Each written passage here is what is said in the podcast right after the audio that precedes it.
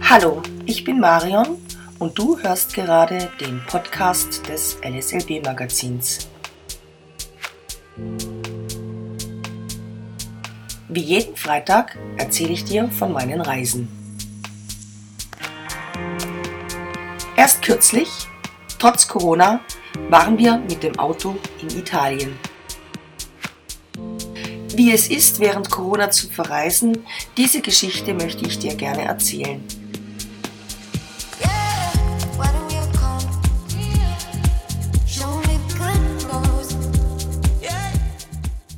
Italien Roadtrip 2020. Von Wien nach Venedig, übers Jena, an die Amalfiküste bis nach Capri.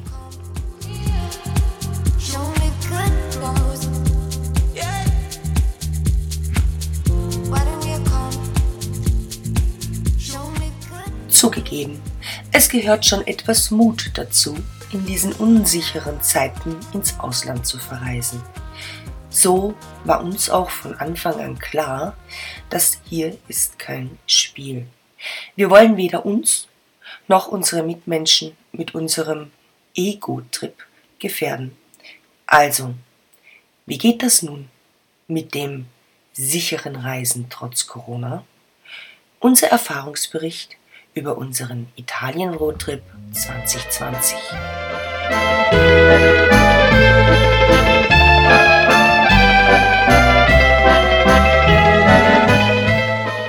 Fast ein Revival aus den 70er Jahren ist das Reisen mit dem eigenen Auto. Der Vorteil dieser Reiseform liegt klar auf der Hand. Du bist im Auto alleine oder zusammen mit deinem im Haushalt befindlichen Mitmenschen. Das gibt auch psychologisch einmal ein sehr gutes Gefühl.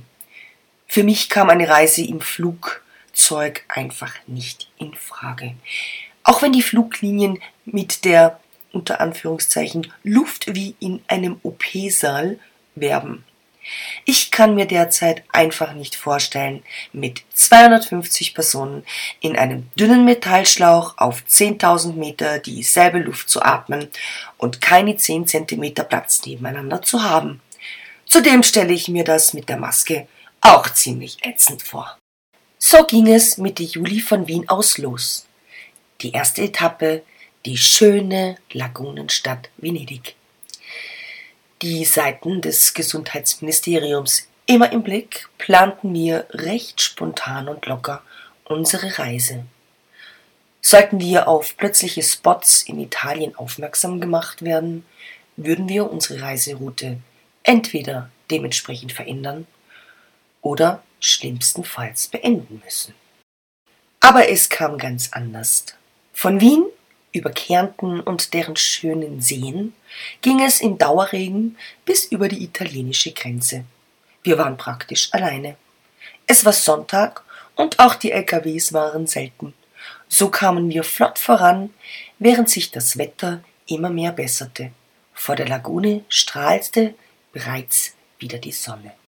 Unser Auto im Parcheggio Comunale war für runde 25 Euro die Nacht gut untergebracht. Obwohl es ruhiger war in Venedig, diese öffentlichen Verkehrsmittel sind immer total überlaufen.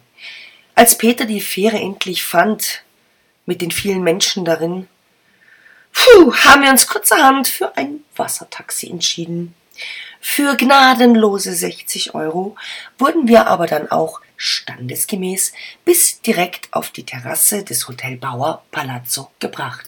Doch diese teure Fahrt war eigentlich schon sehenswert die Kanäle still und ruhig vor uns, wenige Boote, relativ leere Brücken.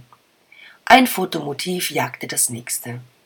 Das Wasser in den Kanälen so klar und in Venedig alles so entspannt, alles aber ohne verlassen zu wirken. Lächelnde Menschen überall.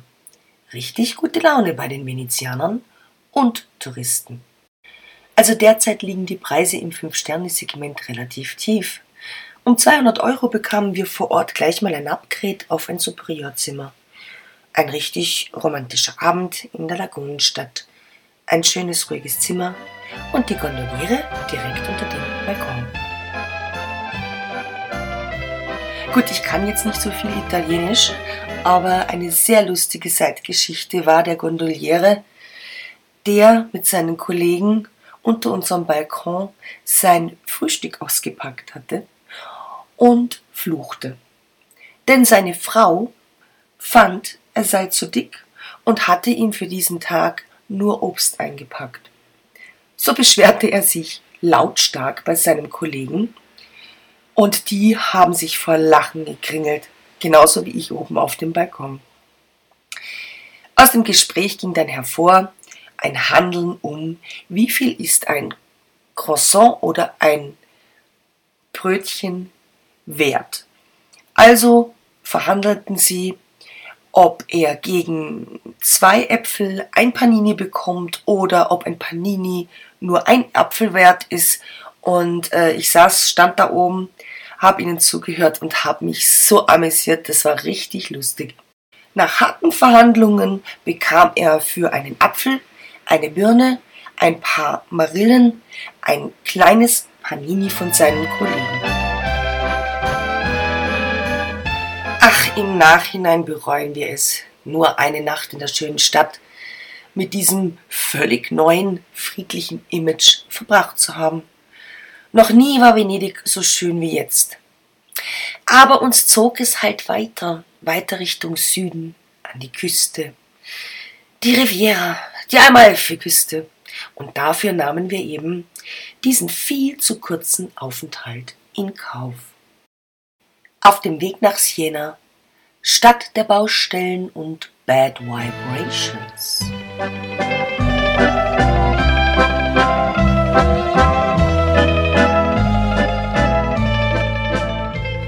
Ja, wegen meiner verzückten Erinnerung an die schöne Toskana und vor allem Siena freute ich mich schon sehr auf Siena. Erinnerungen werden in den Jahren offenbar immer süßer.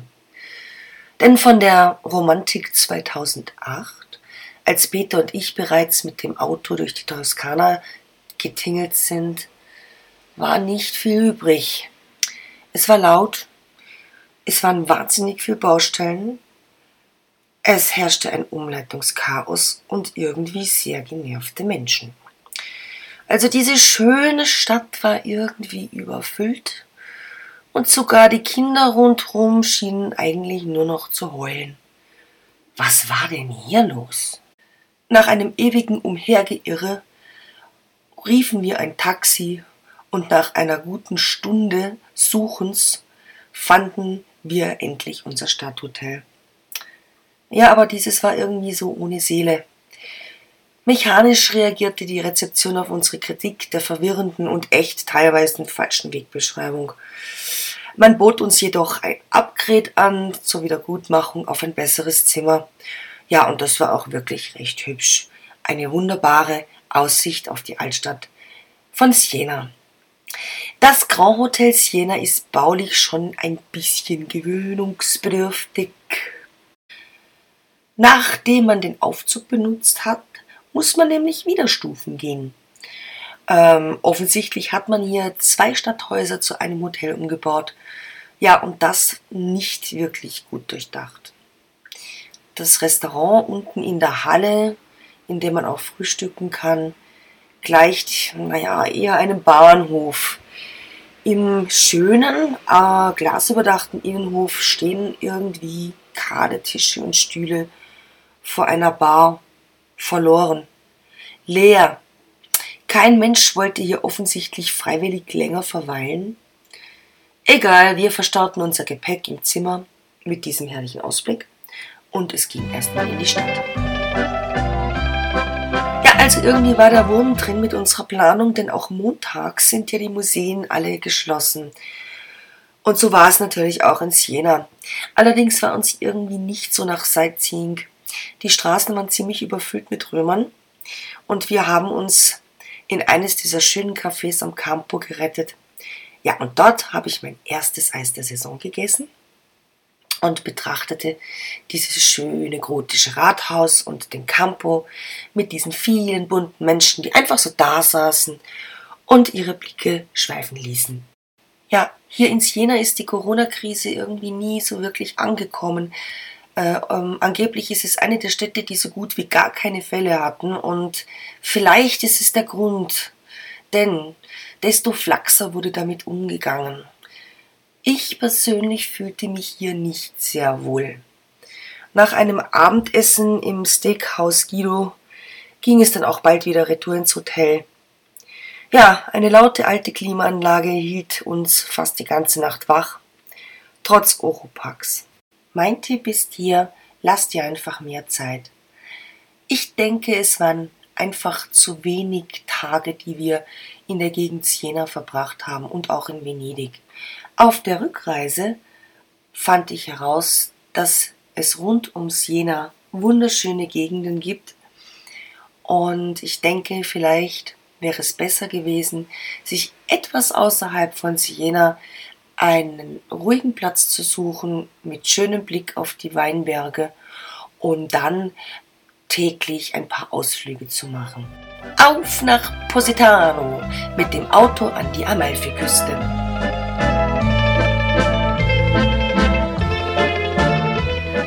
Ja, und auch an Peter waren die Kilometer der ersten zwei Etappen nicht ganz so spurlos vorbeigegangen. Natürlich könnte ich ihn ja beim Autofahren ablösen. Ich habe ja einen Führerschein. Aber das ist so ein Ding, bei dem ich bei Peter so richtig auf Granit beiße. Nicht, dass ich eine schlechte Autofahrerin bin. mein Gott, ich fahre halt ein bisschen schneller. Und das kann einen Beifahrer gewaltig an die Nervensubstanz gehen. Also haben wir eine klassische Geschlechteraufteilung. Er fährt, ich navigiere.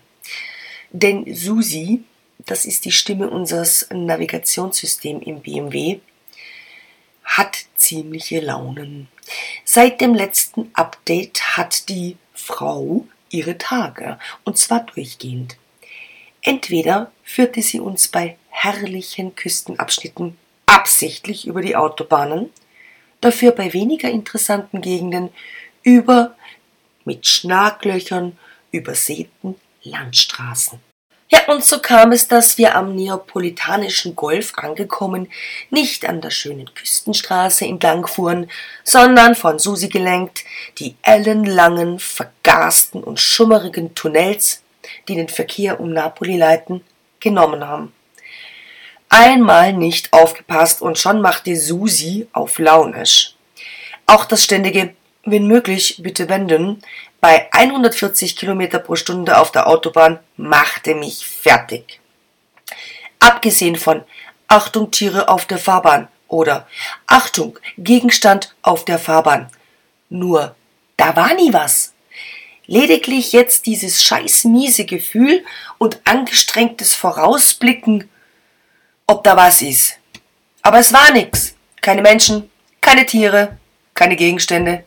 Und gewendet haben wir auch nicht. Kurzum, ich habe Susi dann abgedreht und mich auf meine eigene Ortskunde und mein Google Maps am Mobilephone verlassen. Ab da war die Fahrt wunderbar. Ja, Küstenstraßen. Entweder du liebst sie oder du hasst sie. Die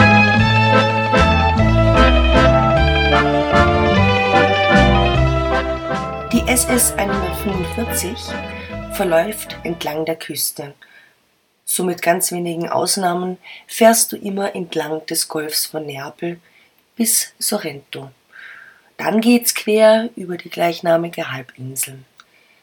Hier hast du atemberaubende Ausblicke auf Ischia und Procida und den Vesuv. Spätestens, wenn man über den Bergrücken San Pietro erreicht, wird klar, dass Küstenstraßen anstrengend sein können. Während dieser Covid-19-Krise sind weitaus weniger Fahrzeuge auf den engen Straßen unterwegs. Aber enge Kurven, in denen uns Busse entgegenkamen, halsbrecherische Überholmanöver der Einheimischen, die mit vollstem Gottvertrauen in Haarnadelkurven überholen, das alles musst du dann erstmal verkraften.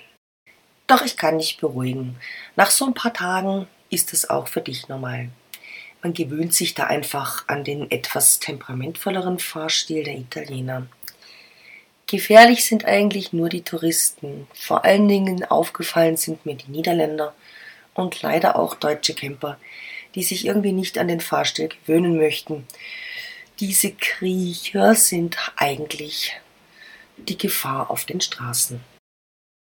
Positano und die Amalfiküste. Ein Traum für jeden Italien-Fan.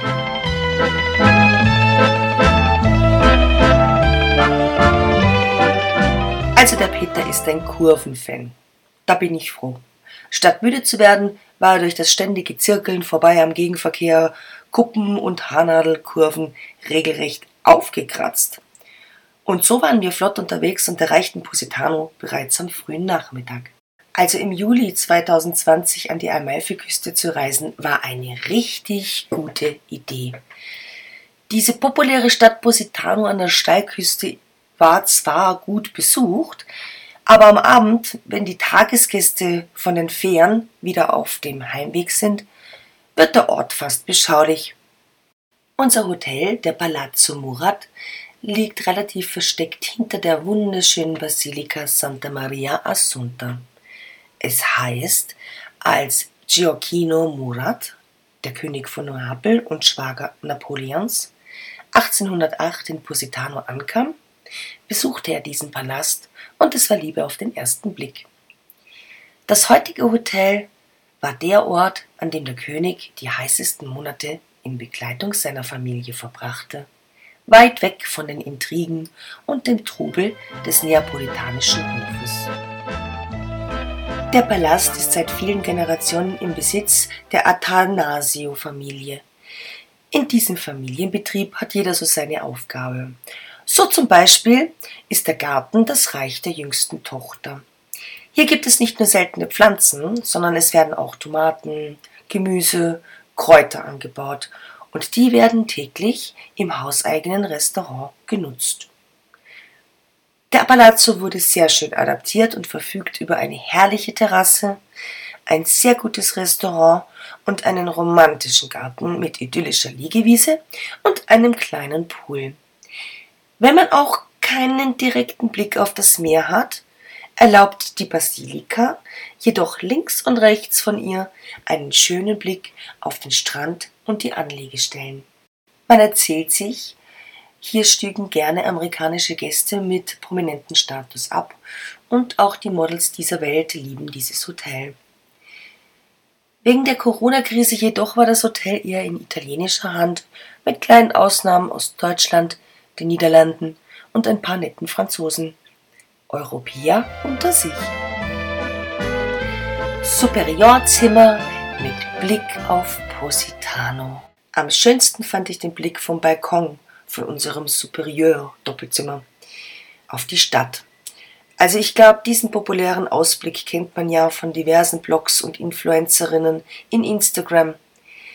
Ich denke, das ist wohl das bekannteste Motiv der gesamten Amalfiküste. Und diesen Ausblick sollten wir nun für vier Nächte jederzeit von unserem Zimmer aus genießen können. Unser Zimmer war wirklich schön und liebevoll eingerichtet. Wir hatten recht viel Platz, ein helles, großzügiges Bad rundete das Zimmer ab. Am Abend unserer Ankunft saßen wir im Hotelrestaurant und genossen die exzellente Küche des Hotels. Es ist wirklich empfehlenswert, hier zu essen. Du solltest aber unbedingt reservieren. Was hat's gegeben? Ein fantastisches Carpaccio, Gnocchi mit Meeresfrüchten und diese legendären neapolitanischen Kalbsbäckchen die mich ein bisschen an unseren Gulasch erinnern, sind nur wenige der Speisen, die du hier findest auf der Speisekarte. Ach ja, und an einem Abend veranstaltete die hochmotivierte Hotelleitung einen wunderschönen musikalischen Abend.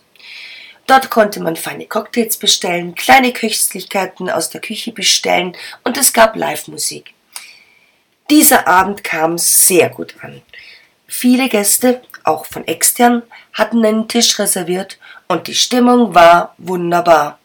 Und wisst ihr was? Ich merkte es vor allem den Damen an, dass sie es genossen, sich einmal wieder so richtig schön herauszuputzen. Ein Video habe ich gemacht und es in Instagram hochgeladen. Du findest es im Account Lifestyle Luxury Brigade auf Instagram unter IGTV. Ja, und was mir halt aufgefallen ist, waren die Gastgeber.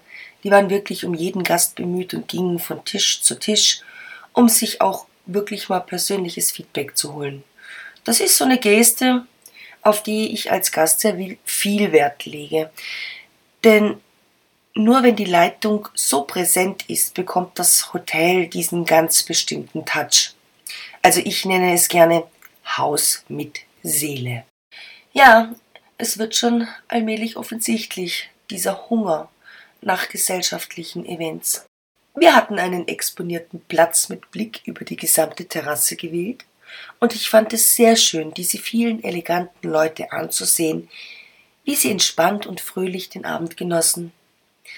Zwei Flaschen Champagner später fiel ich so gegen 23 Uhr leicht beschwingt ins Bett und schlief hervorragend auf den bequemen Matratzen unseres Bettes. Ja, und vielleicht noch ein paar Takte zum Thema Concierge und Service. Also besonders zu erwähnen ist äh, auch der Concierge Service des Palazzo Murat. Ich denke, es gibt wohl wenig, was die Damen und Herren dort nicht für ihre Gäste organisieren können.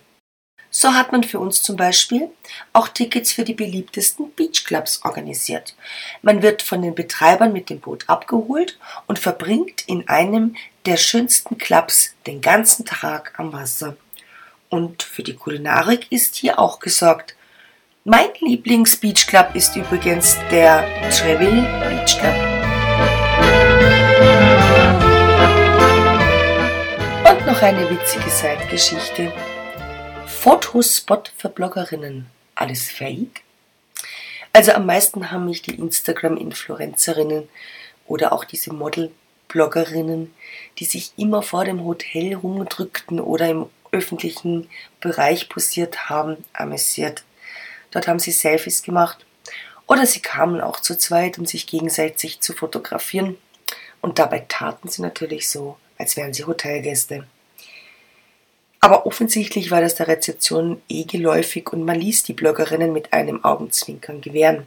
Nur ans Pool und in den Garten durften die Damen nicht, was jedoch immer mal wieder versucht wurde, mit allerhand witzigen Ablenkungsmanövern.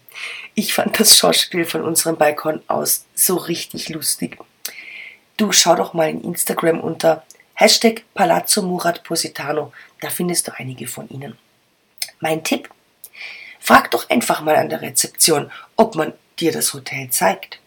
Die sind dann nämlich echt total nett. Und ein liebes Lächeln bringt euch vielleicht sogar bis zum beliebten Pool mit Aussicht.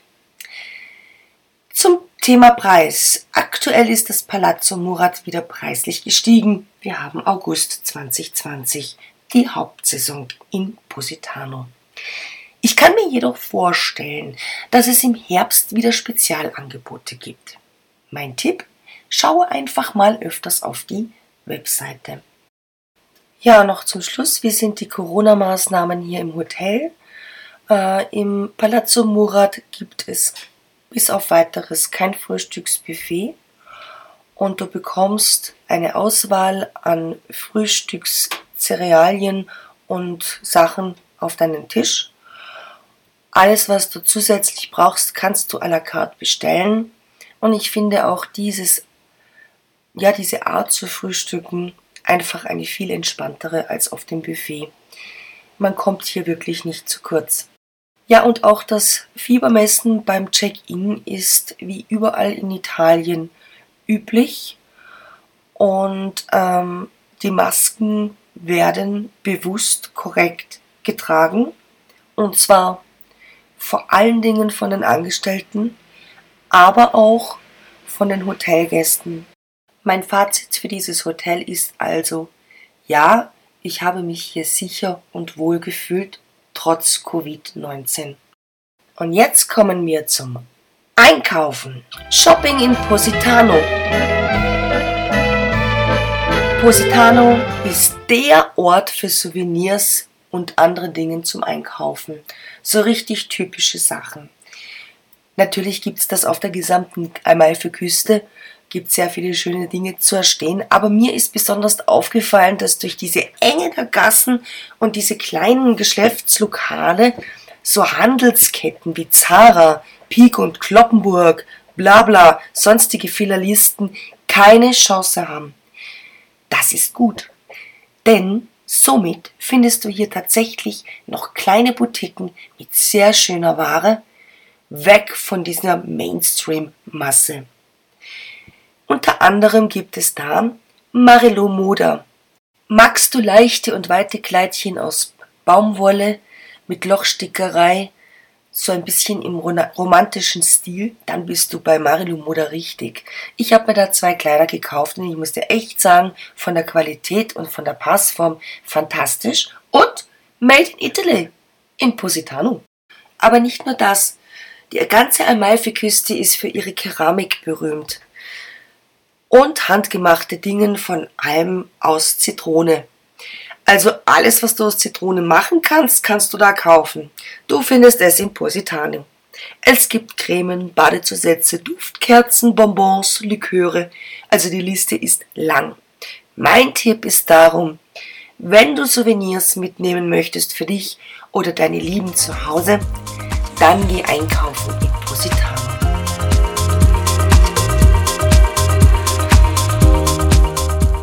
So, meine Lieben, das war's für heute einmal. Nächsten Freitag geht es weiter entlang der Amalfi-Küste. Die Themen werden sein, wo kann ich toll essen? Wo packe ich meinen Fotoapparat aus, um die tollsten Fotos zu machen? Und wie gut schmeckt Zitronensaft wirklich? Last but not least verlassen wir die Amalfi-Küste, um uns nach Capri zu begeben. Und hier erwarten dich auch viele Side-Stories und viele Tipps für deinen eigenen Urlaub. Ich freue mich, wenn du wieder einschaltest, wenn es heißt Marion on Air, Reisetipps vom Reiseprofi. Ach ja, und alle Details findest du wie immer auf meiner Webseite. Bis bald, Baba, deine Marion.